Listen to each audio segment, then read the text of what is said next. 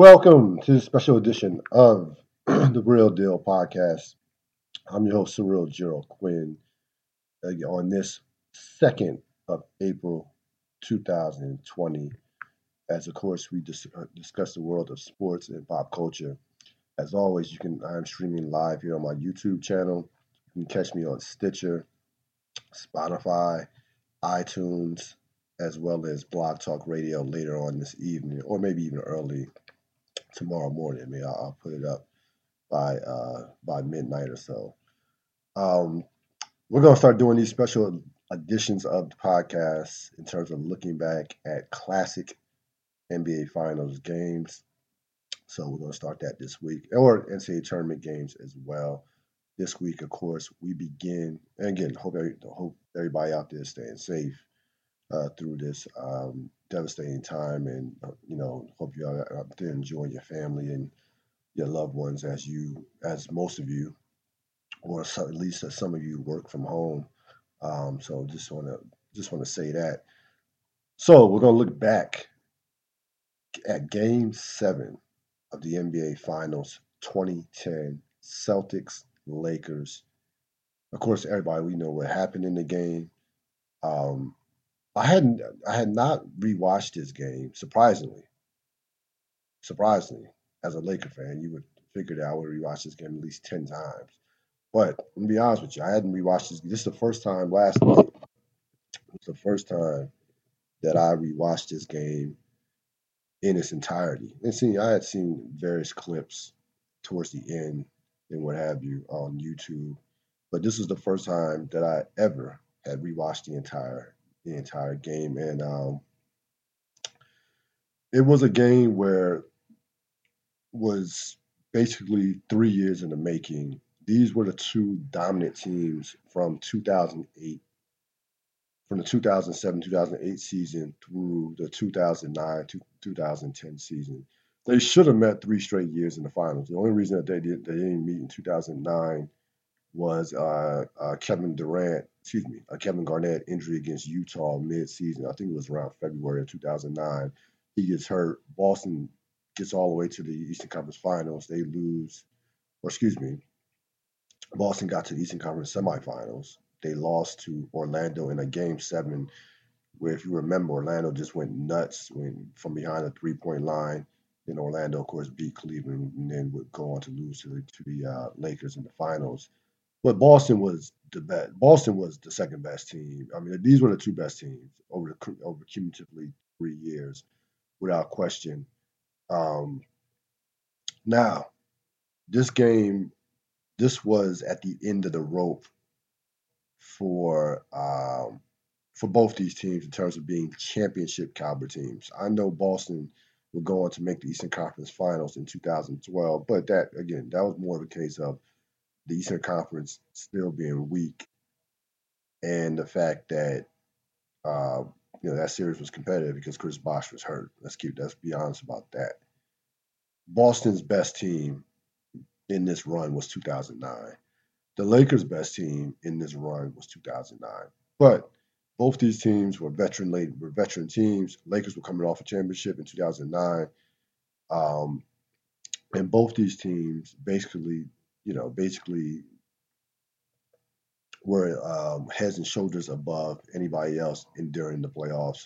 We know we know how Boston got here. Boston goes through Cleveland. They uh, in in at the time seemed like an upset, but in reality, it really wasn't an upset. When you go back and look at those that LeBron James team, that 2009 Cavalier team that won over, I, I think I think that team won like 60 six games. I believe that team won 66 games that year. But they were they that team was was very limited once you got past LeBron. That was a limited team.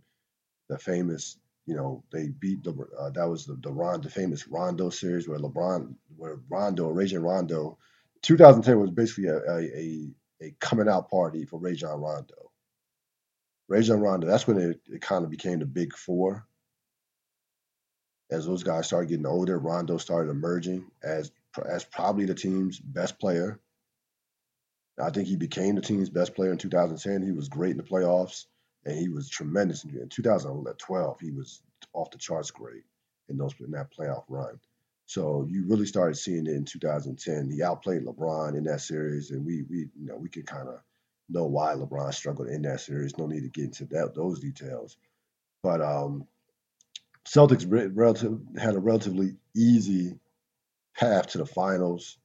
Uh, they handled Orlando in six games. Were up by as many as uh, three to nothing in that series and never you you never got the sense Orlando was going to beat the Celtics uh, in that series, despite it going to six games. On the other hand, the Lakers in 2010 um, had the best record in the conference, number one seed, despite they were I think they won 56, 57 games that year, but they were coming in. They were sort of vulnerable because Kobe was not his, you know Kobe was not way healthy with his knee. Um, he gets his knee drained midway through the playoffs. Then he goes on this streak of 30 point games. I think he had like eight straight, eight or nine 30 point games in a row. Uh, they have a tough get. they have a tough they manhandle Utah. Um, they have a tough series against Phoenix that was closer. That was a that was a very close series against the Phoenix Suns. That was a very that was a good series. That was a very entertaining series. The Ron Artest shot in Game Five. Then you had Phoenix almost makes this wild comeback in Game Six Kobe goes crazy in the fourth quarter, hits all these just ridiculous shots. The famous tap, tapping uh, Alvin Gentry as he hit as he's hitting the fadeaway over uh, Grant Hill, who played no played near perfect defense. I mean, you couldn't you couldn't defend a shot better than what Grant Hill did. So Lakers coming to playoff, going to that finals, um, going gunning for their second straight championship in their third straight finals, and trying to avenge a 2000 a bitter 2008 defeat in the finals to the Boston Celtics. Now, 2008, when these teams met, um, thought the Lakers were favored. Lakers were actually slight favorites in that series. Boston had a better team. Boston was dominant that year. They were, you know, they were more experienced. They had uh, more physical. They put, they really pushed the Lakers around, really controlled that series. Now the Lakers had an opportunity in Game Four. It's two one in the series. They're up 21 points, and if Boston comes back from a 24 point deficit in game four to go up 3 1, and of course, the series was over at that point. Lakers win game five, but then got just demolished in that game six where they lost by 32 points. The Gatorade shower on Doc Rivers.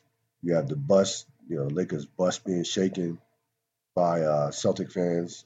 And that really was a low point for the Los Angeles Lakers and for Kobe Bryant. Remember, up until that point, Kobe hadn't won anything without Shaquille O'Neal. And that, if you remember, that was the famous video Shaq came in, Shaq came, out with after the Lakers lost that series with Kobe Bryant, telling Kobe Bryant, "How does my ass taste?"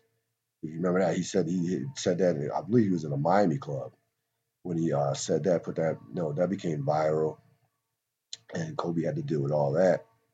So Kobe wins the championship in 2009. 2010, you want this matchup to happen again. It happens. Uh, the first four game, this first four games of this series was basically on a seesaw. Lakers win game one, Boston wins game two, Lakers win game three, Boston wins game four and five. We head back to LA in game six. Lakers down 3 2, but then they had one of the most dominant defensive performances that you'll ever see in the finals holding Boston to 67 points, 33% from the field, and it set up a game seven in which it was basically only the strong survived, surviving. Um, average score of the series 90 to 87. Uh, this was as physical of a series as that, that you will ever see. And considering this is 2010 now. Now I know 10 years ago seems like a, is, is an eternity. How much the three point, you know, with the three point shot. This is before Steph Curry, you know, did his whole transition. This is before Golden State. But at this point, 2010, we're scores are starting to go up. We're not seeing as many. You know, we've gotten past that era where Detroit, Detroit, the Knicks, the Spurs, as far as some of the low scores in the playoffs. We kind of offense is kind of offense is has kind of not taken over the NBA, but it's got it's gotten better.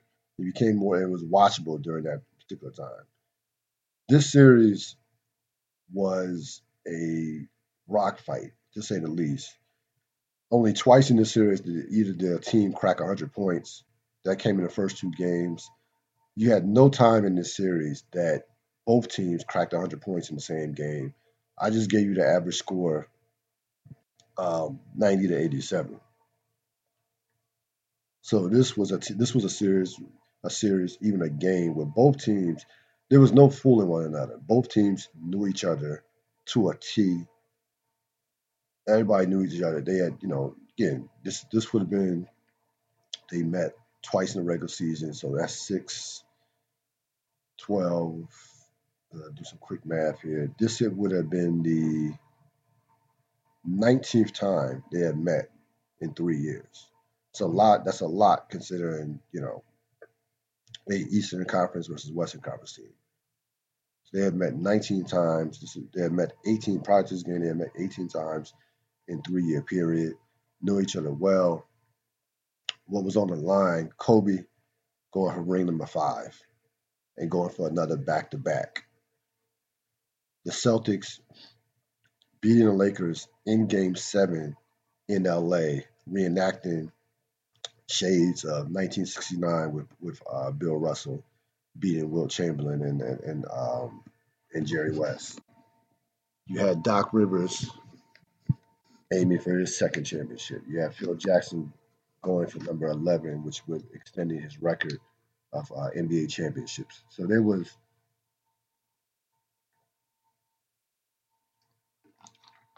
there was a lot on the line in this game. And this game to me was bigger for the Los Angeles Lakers considering what had happened. Number one, having a game seven at home.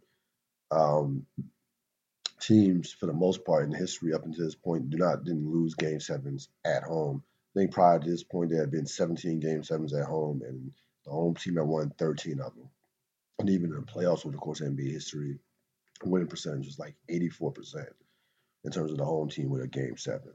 So Lakers had all the pressure to me, even though you know you had an older Celtic team, even though you got the sense that this was going this was going to be it for the Celtics in terms of a level of a, of a uh, in terms of being at a championship level. So Celtics have no Kendrick Perkins in this game. He hurt himself, hurt his knee prior in Game Six. That ended up being a big loss for them. And but despite the fact that you know no Kendrick Perkins, Rasheed Wallace came in, and at this point in Rasheed Wallace's career, he was strictly a perimeter a perimeter player, perimeter shooter. He was strictly that's all he wanted to do was shoot threes at this point. Now in this game, he had some nice post ups and had some good post. He was able he could had the ability to post up, but basically he was a spot up three point shooter at this stage in his career. Wasn't quite the defensive player that he once was. This was towards the end of Rasheed Wallace's career, but if you need a fill in for one of your starters getting hurt at the front court, you can do a lot. You could have done a lot worse than having Rasheed Wallace. He would have a he would play an excellent game, excellent game in this um, uh, in this game seven. The game started out with um, basically both teams trying to fill each other out, and you had Kobe Bryant, who again, one of the few times that I saw Kobe in a big spot outside the early Utah air balls really feel the pressure and really was pressing um, to was really trying to do too much. I mean, he he came out he came out taking shots that you were just uh, if, if, you were the Celtics, if you were an opposing team, that you was like, thank you, please, please take those shots. So he comes out and can't you know hit the side of couldn't hit the side of a, of a backboard, couldn't hit the side of a barn. Mm-hmm. Um, Celtics jump out 23-14. Van Gundy and, and Jackson and Mark Jackson were killing Kobe Bryant. that's what you love about Kent Van Gundy and Mark Jackson. They're, you know, they are not announcers that are players first announcers. They will actually get on the player. It doesn't, it doesn't matter who. They'll get on LeBron. So 23-14. Um, both teams, you know, Rondo's in control as far as controlling the pace. Um, the Lakers couldn't do anything against it against, and this was throughout the course of the game out. The Lakers couldn't do anything against the Boston set defense. Most any, most of the Lakers' offense came off offensive rebounding, and in the latter part of the game, especially getting to the line. Against Boston's the first initial defense, Lakers couldn't do anything. Um, and really, this was a this was a half. This was a game where no one in the first half was in a great rhythm offensively.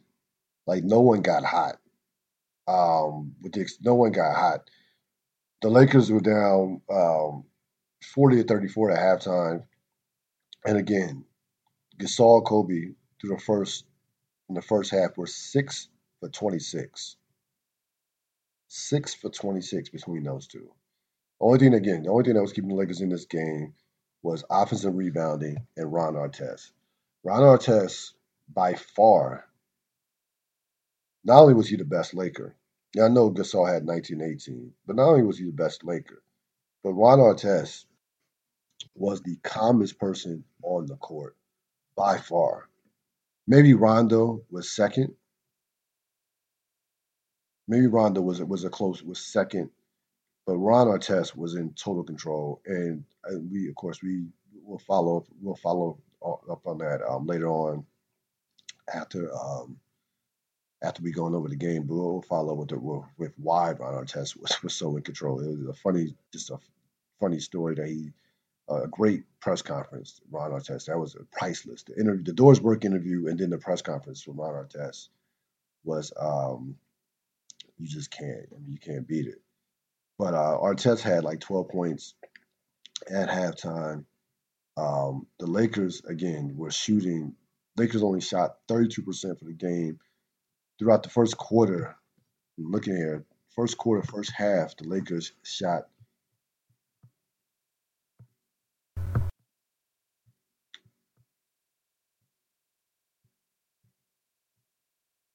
Doesn't show for this first half. For, throughout, for, throughout the course of the game, the Lakers for, for the game only shot 32% from the game.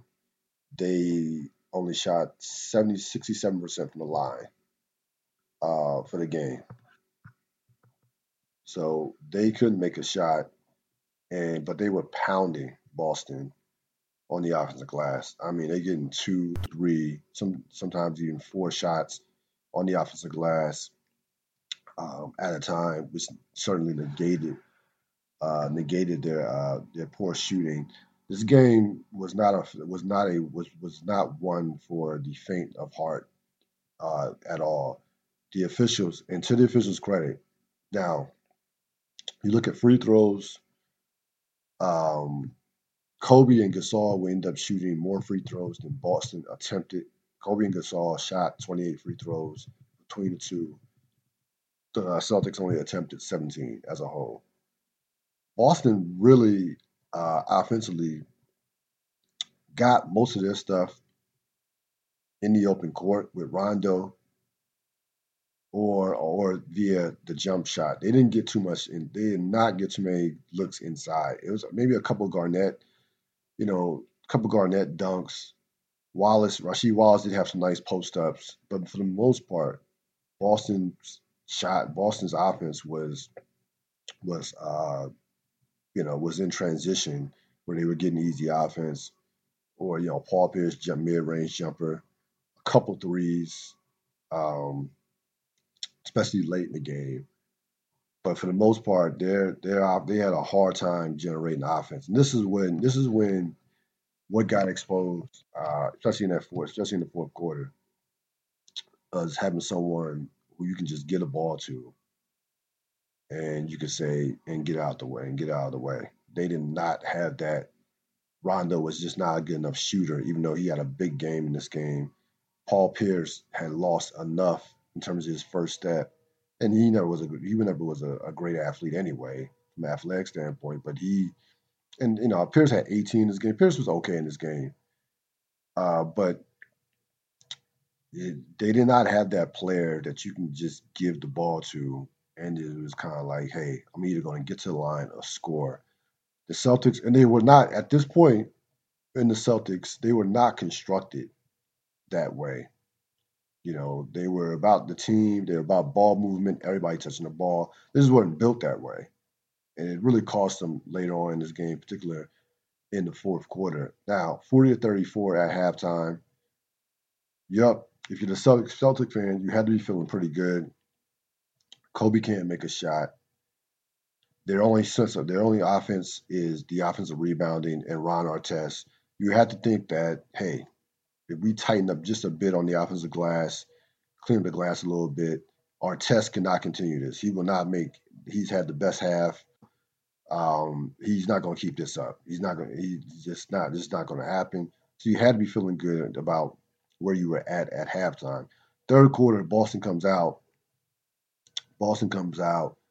Um, there's they're up by as many as 13. The Laker crowd was dead in the water. Again, Kobe continued to struggle, and all of a sudden, Lamar Odom gets going. And I think Lamar Odom, who only had seven points, and I think all of them, all of his points came in that third quarter. As I look here, yeah, Odom had Odom had only Odom for the game only had seven points, but it's not so much about how many points he had, had how many points he has. How it's about how much. It's about when they came. He was three for four. So Odom had a big third quarter. He was, in terms of plus minus, he was a plus eight. And remember, this was a time when Odom was still was coming off the bench for the Lakers. Bynum started the game, only played like 18 minutes. Um, only played like 18 minutes. Um, Odom, their best lineup back in that time was was Fisher, Gasol, Kobe, Gasol, uh, Ron Artest, and Odom. That was their that was their money lineup. That was their closing lineup throughout the throughout the course of those last, you know, throughout the course of that championship run. You remember Bynum spent a lot of that time with you know being hurt. So Odom would close. Odom, you know, at six ten, the Lakers could still play big. You could still have a big front court with Artest, six seven, Odom six ten, and Gasol uh, seven foot, seven feet. So Odom in that third quarter was three for four, five rebounds, and two assists. Um, Fisher. So Odom had a big third quarter, and that really it really gave. I mean, it really allowed them to keep the uh, to stay within striking distance going into the the decisive fourth quarter. Matter of fact, at the end of three quarters, at the end of three quarters, you had uh, Lakers outscored outscored them by two in the third quarter, like 19-17. So it was a 57-53 at the end of three quarters. Boston had numerous opportunities to stretch uh, the lead out, and they did not allow that 13 point lead to stick. Like if you're up 13 points, you wanted if you're Boston, you wanted to be up against the uh, had the Lakers up against it going to the fourth quarter. Down by four at home is nothing in a game seven. You know, Boston needed to be up eight to ten points to kind of get the keep the Lakers tight, the crowd nervous, the crowd getting the, you know having the crowd being nervous, having the Lakers think wonder if they could actually beat this team, even despite not having Kendrick Perkins.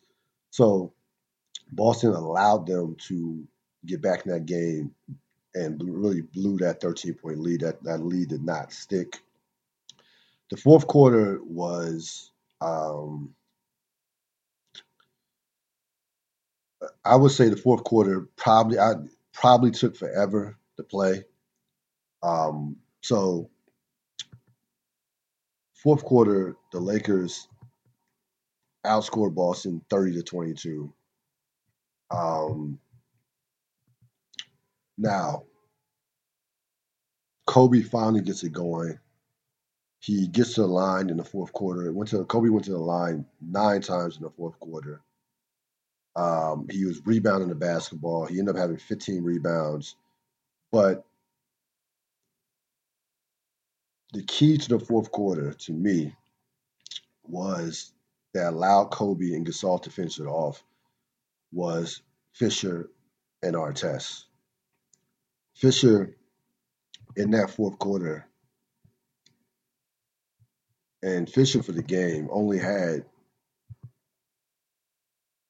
Fisher for the game had I'm looking here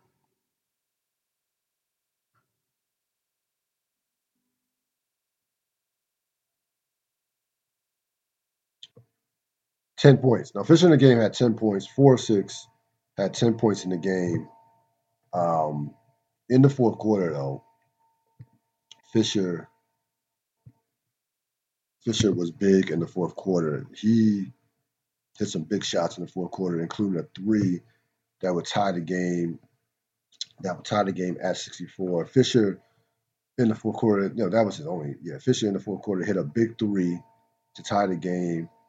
Um, to tie the game up, and then you had Gasol and Bryant closing the game out with with their physicality, getting to the line, offensive rebounds, uh, made big shots down the stretch. And at that point, I really thought that in the fourth quarter they, that they physically, the Lakers physically wore the Celtics down. And I mentioned earlier, um, the Celtics had 22 points in that quarter. A lot of that came, a lot of that came on a sequence that was that would probably go down as one of the wildest sequences in NBA history NBA Finals history uh, with about a minute, with about a minute and a half left with all those three point shots. But the Celtics, the Celtics had a difficult time just getting getting the offense in that fourth quarter, and that's where you need a guy that can, you know, that can uh, that can score the basketball or get to the line. And even Kobe, even going, Kobe went ended up, ended up going six for twenty four but in that fourth quarter, he scored 10 points and got to the line. He scored 10 points and got to the line, but got to the line nine times. He only made one shot. He only made one shot. He had a pull up jumper against Ray Allen to put the Lakers up by four. But he got to the line nine times. Gasol got to the line 10 times in that fourth quarter. Um, and again, that that was the difference. They had two guys that could that can get offense in big spots. The Celtics didn't have any in that fourth quarter that could get offense in big spots. Uh, you look at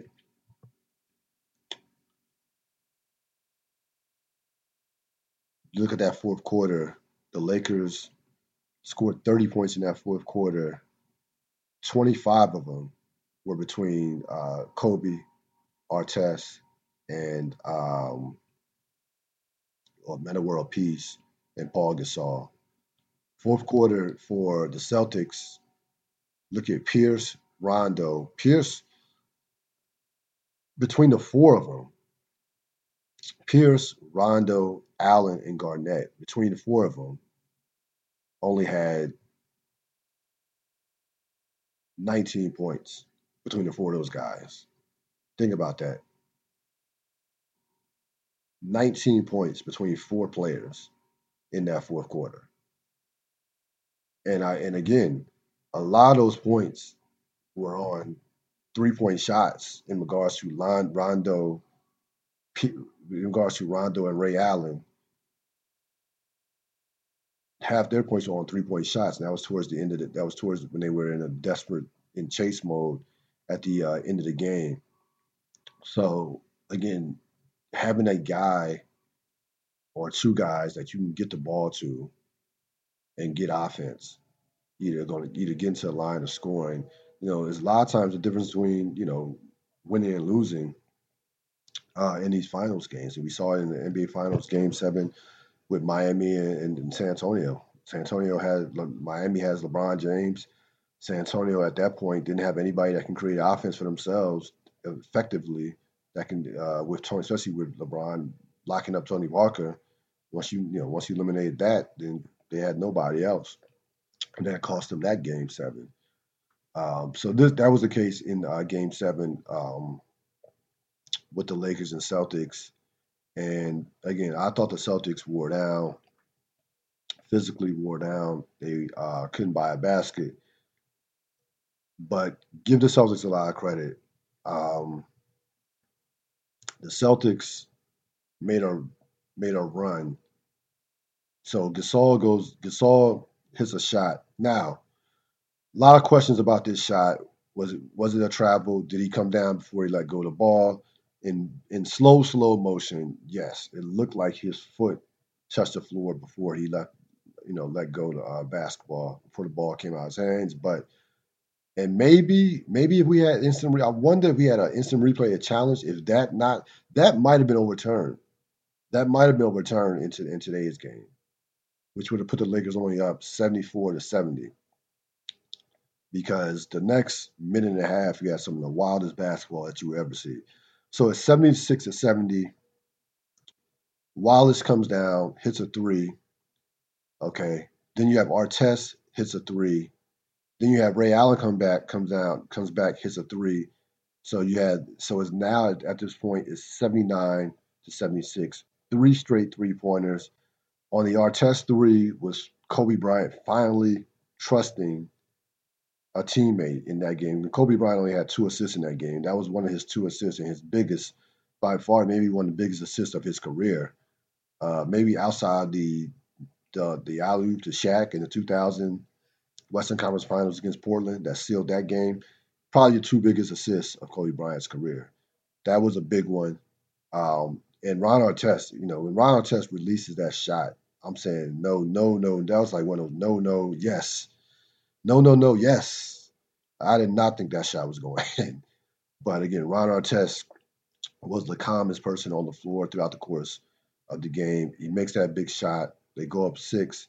Ray Allen comes back down. He hits a, a three in the corner off a uh, Rondo pass to make it 79 76. Then, of course, you had the Vujacic free throws that would seal the deal to go for the Lakers to go up 83 79. And that was it.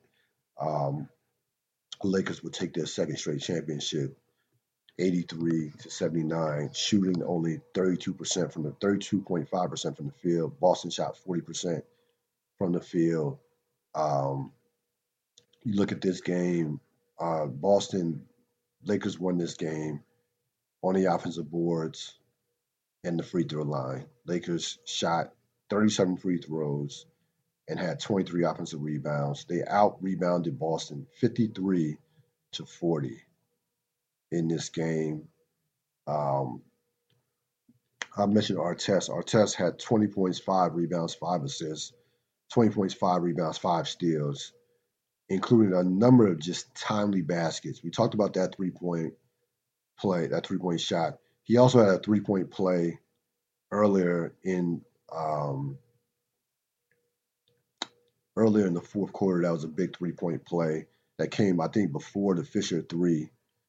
I think that would cut the lead from six to three, and then Fisher hits a three to tie the, tie the game. He um, single handedly kept the Lakers in the game in the first half. Lakers would have been down by by minimum ten points, maybe more if it wasn't for Artest. Um, of course, after the game, Artest, this is this was classic Artest, uh, Metta World Peace. Talked about his therapist. Talked about going to therapy like before the game, the week or a couple of, in between the day, like the day. Think he would say he went to therapy. The game was on a Thursday. I think um, game six, I believe, was on a. I think game six was on uh, Sunday. So there were a couple days between game six and seven. But in between in between game six and seven, Artest apparently went to went to a, went to his therapist, and he played like he played like somebody who was who found a found a happy place, and he plays like he played like somebody who was just at total peace with himself and with himself in a high intense situation in a highly pressurized uh, situation. Um, he was, I mean he was the MVP of the game for the Lakers. I know um, Gasol had 19 18. He hit some big shots, but also missed a lot of free throws. Missed a lot of free throws as well. Uh, he was only like seven or thirteen from the free throw line. Um, Kobe, not one of his probably uh, probably the worst shooting uh, finals game or one of the worst shooting playoff games of his career. Six of 24, um, 13 of 17 from the free throw line, but well, 11 for 15 from the free throw, from the free throw line. Yeah,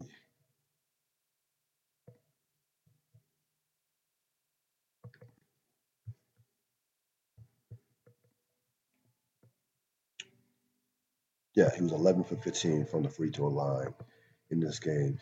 Here's what I'll say about this performance. Now, I think that number one, he had he did have he had 15 rebounds. Number one, two, and this is what this is how a great player can impact a game, even when he's struggling. He got to the line. That was a physical game. Only again, 83 points scored. That he got to the line 15 times, 15 rebounds. Those rebounds were big, especially on the defensive rebounding and giving Boston no second no second points second chance points. Um, and more importantly, he completely took Ray Allen out of his game. Ray Allen was a non factor in this game. And Ray Allen early in the series had like had scored 32 in game two, had set the then record for most threes in, a, in an NBA Finals game before uh, before it was broken by uh, Steph Curry a couple, you know, in 2000, I want to say 2018. Ray Allen in this game. Now, Ray Allen was three for 14 in this game. He had 13 points. He hit a couple threes. He hit a couple late threes to make that stat line look better than it actually did. He made the stat line look a lot better than it actually did. I thought he actually had less points, but Ray Allen really was a non-factor in this game from the, from an offensive standpoint. Now, give Ray Allen. Here's what I say about this Ray Allen performance. You'll look at the you'll look at the offensive standpoint and say he didn't do anything he had to chase around. He his he played some he played probably the best defense of his life on Kobe Bryant. This was not a game that Tony Allen was used. Tony Allen played about Tony Allen only played five minutes in this game. The Celtics went had both these teams really only played six guys double digits in terms of minutes. Um, I think maybe the Lakers played seven if you include yeah, Lakers played seven with yeah with Farmar, Farmar and uh, Jordan and, and Lamar Odom off the bench. Um, with those guys off the bench, but the Celtics didn't trust anybody. I mean, like even Tony and Tony Allen. Tony Allen had been on the team in the 2008 championship and played great and played well against Kobe uh, in that 2008 finals. But uh, this was a game where Doc Rivers did not trust. He did not trust his bench at all. I mean, those guys uh, he went heavy with his stars. He had three stars playing over 40 minutes. Rondo played like 46 minutes over the course of the game. Rondo was tremendous in this game. But getting back to Allen, Allen, Allen, um, defensively, uh, you can't play any better against Kobe Bryant defensively, considering the fact that and he had no legs. You could tell from the majority of the game that he had no legs. Um, again, he hit a big three late in the fourth quarter. Hit a couple. He hit a couple threes in the fourth quarter to make his stat line look better than it actually was. But uh, he was a offensively, he was basically a non-factor in this game. Uh, Rondo was tremendous, 14, 10, and 8. Hit a big three to cut the lead to uh, two points before the Vujacic free throws. Um, Rondo was in total control um, of this game, and this was Rondo. This this was at a stage in his career. Rondo had no jump shot, had no jump shot whatsoever, but and didn't but didn't take bad shots. He knew he had no jump shot, and similar to kind of similar to Ben Simmons. Like he was not going to take, you know, he took that three out of desperation, but he was not going to take anything outside of outside for the most part outside the paint. So Rondo was great in this game. Rasheed Wallace played well um, in, in, in return for uh, you know for in, in for Kendrick Perkins. I, am not sure they, they would have won this game because of Kendrick Perkins. They had Kendrick Perkins because I don't think Kendrick they you want to say they wouldn't the Lakers wouldn't the guys made defensive re, offensive rebounds. Okay, you can say that, but uh, they needed Boston needed all those points. And Wallace Wallace in this game had um, had 11 points and eight rebounds and two blocks. Uh, I don't think you would have got double digits point, double digit points out of Kendrick Perkins, to be honest with you. So I, I think that the rebounds and point, the lack of rebounds, it's not like Wallace didn't rebound. He had eight rebounds. So I, I don't make Kendrick Perkins' injury as big a deal as as people want to make it, especially Celtic fans, considering what Wallace did in that game.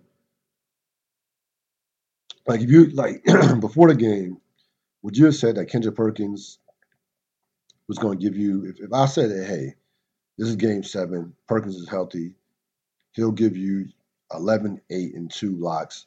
You're like, eh, okay, that's not out. That's not out of May. Okay, so Wallace gave you basically what Kendrick Perkins was going to give you. It's not like this. Kendrick Perkins was never a big offensive player, and he didn't. You didn't lose anything defensively with Wallace versus Perkins. The Lakers only had 81 points and only had 83 points. So, um, and they, so I, I don't think like Kendrick Perkins missing that game was to me a big was was a big deal to be honest with you, because you had somebody filling in that was just as productive, if not more productive, in his absence. Um, this would again, this would mark the end of both of these teams and both of these franchises in terms of winning championships for the foreseeable future. Lakers would have a rough. Of course, uh, of course, Kobe went on to win the Finals MVP as he should have because uh, he was by far the best player in the NBA Finals. Like that, like you look at those games, you look at the, the, those games. Um, up into Game Seven. I mean, Kobe by like it was. It's not even close. Like Paul Gasol was a disappearing act when they when the series shifted to Boston for three three game, games three through five. Paul Gasol was not a major factor in those games. If you look at it, Paul Gasol, this base, Paul Gasol played great depending on where the where the game was at. He played great at Staples and was bad and was average at Boston at best. So that you're not giving him MVP when you have a guy averaging 28 and 8 and he's the best player on the team and, and at that time the best player in the world. This just wasn't going to happen. Um, so Kobe win, wins his second straight Finals MVP, his fifth championship, uh, fifth championship for for Derek Fisher. Uh, he gets Ron Artest a ring. Remember, Ron Artest replaced uh, Trevor Ariza. Lakers let, let go Ariza, and they picked up Ron Artest. Um, looking at the Celtic legacy, looking at the Celtics, what they were able to accomplish from 08 to 2013, one championship, two NBA Finals appearances, three Conference Finals appearances. Um, that 2009 season, they'll look back and say we probably could have possibly won another championship there during that time. They were not a championship team in 2011 or 2012. They were done in 2013. They were not going anywhere. And of course, in that offseason, Garnett and Pierce were traded to Brooklyn. Uh, Allen, they would lose Allen after 2012, which it probably was the beginning of the end. Allen goes to the Heat, and the Heat win a championship in 2013. Of course, they were following a championship in 2012, but that really, that really, they really were done and they really never never could replace Ray Allen um, after they lost him in 2012. It was, of course, there was some bad blood between he and Garnett uh, over uh, going to Miami. We know the hatred between Miami and Boston. You know, I, you think about the Boston Lakers. I, you know, I don't. I'm not going to say they underachieve because considering, yes, they had three Hall of Famers. Rondo was an up and coming point guard. But the bottom line is, uh, to me, they those guys were old once um, when they signed up. When they signed in 2008, they were at the end of their they were at towards the end of their primes. Like Kevin Garnett probably had two years, what 07, 08, 08, 09 of prime where he was in his prime like 08, 09 probably was the last before he got hurt was the last prime year. Kevin Durant, Kevin uh, Garnett, Pierce. I can make a case of Pierce's prime ended. I I would say Pierce's prime ended after what 2012, 11, 12. Ray Allen's prime was done, I think, when he got before he when he got to Boston. So those those that's why they were such a perfect fit because they were in they were they were at state at the stage in their respective careers where none of them none of them could carry a team and they needed each other and they fit perfectly together. Ray Allen playing off the ball, Pierce would be the guy that can initiate offense, and Garnett would be the guy that really didn't care about how many points he scored. He was going to be the defensive quarterback, the leader, the emotional leader. Rondo, pass first point guard that can also rebound and play defense. They that, that you know that team was perfectly constructed. They had some shooters with Eddie House. They had some good role players, Glen Davis, Nate Robinson, that helped them win a finals game, helped them win game four, matter of fact, in this series. Um, Kendrick Perkins, again, a nice, unselfish player who was was a great post defender. Used to lock up uh, Dwight Howard. So they were perfectly constructed, but I'm not so sure that they. I think they probably they probably did what they were supposed to do in terms of the five years that they played together. They probably did, and considering Miami uh, would you know would be considering that Miami would be put together in 2000, the summer 2010, when they team probably went as far as they uh, were going to go and probably maxed out as far as what they were going to do. As far as the Lakers after that, it was a rough. Now, unlike the Celtics, Lakers were favorite going into the following season, behind right behind Miami. They definitely were favored to get to the finals, and a lot of people, in my including myself, thought that the Lakers could possibly make a run at a three-peat. It was not to be. They were embarrassed in the conference semi semifinals against Dallas. Uh, they were swept. 2012, they lose to a much younger and more athletic um, Oklahoma City team with Durant and Westbrook and Harden and company, or Ibaka. And that was that, of course, 2012 with Mark Kobe Bryant's last playoff appearance. Um, because in 2013, in late in the season, Kobe Bryant tears his Achilles. Again, they were embarrassed in the playoffs against the Spurs. Um, four game, you know, getting swept, and that was it. Um, Kobe tried to come back, kept continuously got hurt.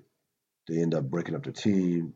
Uh, Howard didn't sign, re-sign with them in 2013, and the Nash, you know, Lakers tried to do a Miami thing with the super team. It did not work out. Um, but in 2012, 2013, Nash couldn't stay on the floor. The Chris Paul trade was vetoed even before that in, in the fall of 2011. That hurt that really hurt the franchise, and that really that the veto the vetoing of that trade set their franchise back about five years, and probably took years off Kobe Bryant's career. You get Chris Paul in 2011. This is prime Chris Paul. This is when he is the guy, the the point guard in the NBA. He's at his apex. Okay, in 2011, Pete Chris Paul along with Kobe Bryant, who was still at an All NBA level, still a top three, top five player. 2011, maybe you had LeBron and Durant were the only better players than Kobe Bryant. Third best player in the league probably in 2011, 2012. And, you know, I, I, I think that the video in that trade really, that really was the nail in the coffin. Before that, you know, you had that even, you know, following getting swept by Dallas you put Kobe and Chris Paul on the team, that they would have, they would have, Kobe would have won that championship. He might have won another ring. He might have won another ring. Because then I, I think that you, you know, maybe Dwight Howard, they're able to keep Dwight Howard, they're able to acquire him. Remember, they always had to bind him, the Bynum chip to move to get Dwight Howard. That was already, and Bynum was starting to emerge he had an All NBA year, 2011, 2012. So I think Howard probably stays to play with Chris Paul. And you have prime, you still have Kobe at the end of his prime. That's a championship team. You have Kobe, Chris Paul, and Dwight Howard. And, you know, even if you had to get rid of Gasol. So that was the end. That really was a nail in the coffin once the Lakers were not able to uh, um, we're not able to once the NBA vetoed that trade. So this was, you know, and the Lakers have not been had up until this year hadn't been in the playoffs since. They go nearly go a decade without being in the playoffs. The Celtics would go into rebuilding mode after 2013. They did two years of rebuilding before they start before Danny Ainge did a tremendous job at replenishing talent and getting them back in the playoffs in 2000 and uh, the 2015-2016 season. So this game really um, was kind of like a fork in the road for both of these franchises and a you know a signature game in the history of this great rivalry. Um, Boston still up nine three in terms of finals appearances, in terms of finals wins versus the Lakers, but this was definitely one of the sweetest, probably the sweetest, one of the sweetest of the history of the Lakers winning Game Seven at home against Boston, kind of uh, avenging that 69 loss, that loss back in 1969. So, well, was not a classic series, but a a a, a tough, physical, grinded out series where you had some, you had great individual performances. You had the Ray Allen. Uh, you had the Ray Allen going 32 points in game two, the shooting expedition, uh, expedition that he put on. You had Kobe Bryant 17 points in the third in the third quarter in game uh, game five. He ended up scoring 38, had 17 and a quarter, and just went crazy. You had, you know, the emergence of a Rajon Rondo, and you had again Metta World Peace Ron Artest with, you know, a unlikely hero in a game seven. That's gonna wrap it up for this edition of the Real Deal Podcast, Game 7, 2010 NBA Finals, Lakers over Celtics.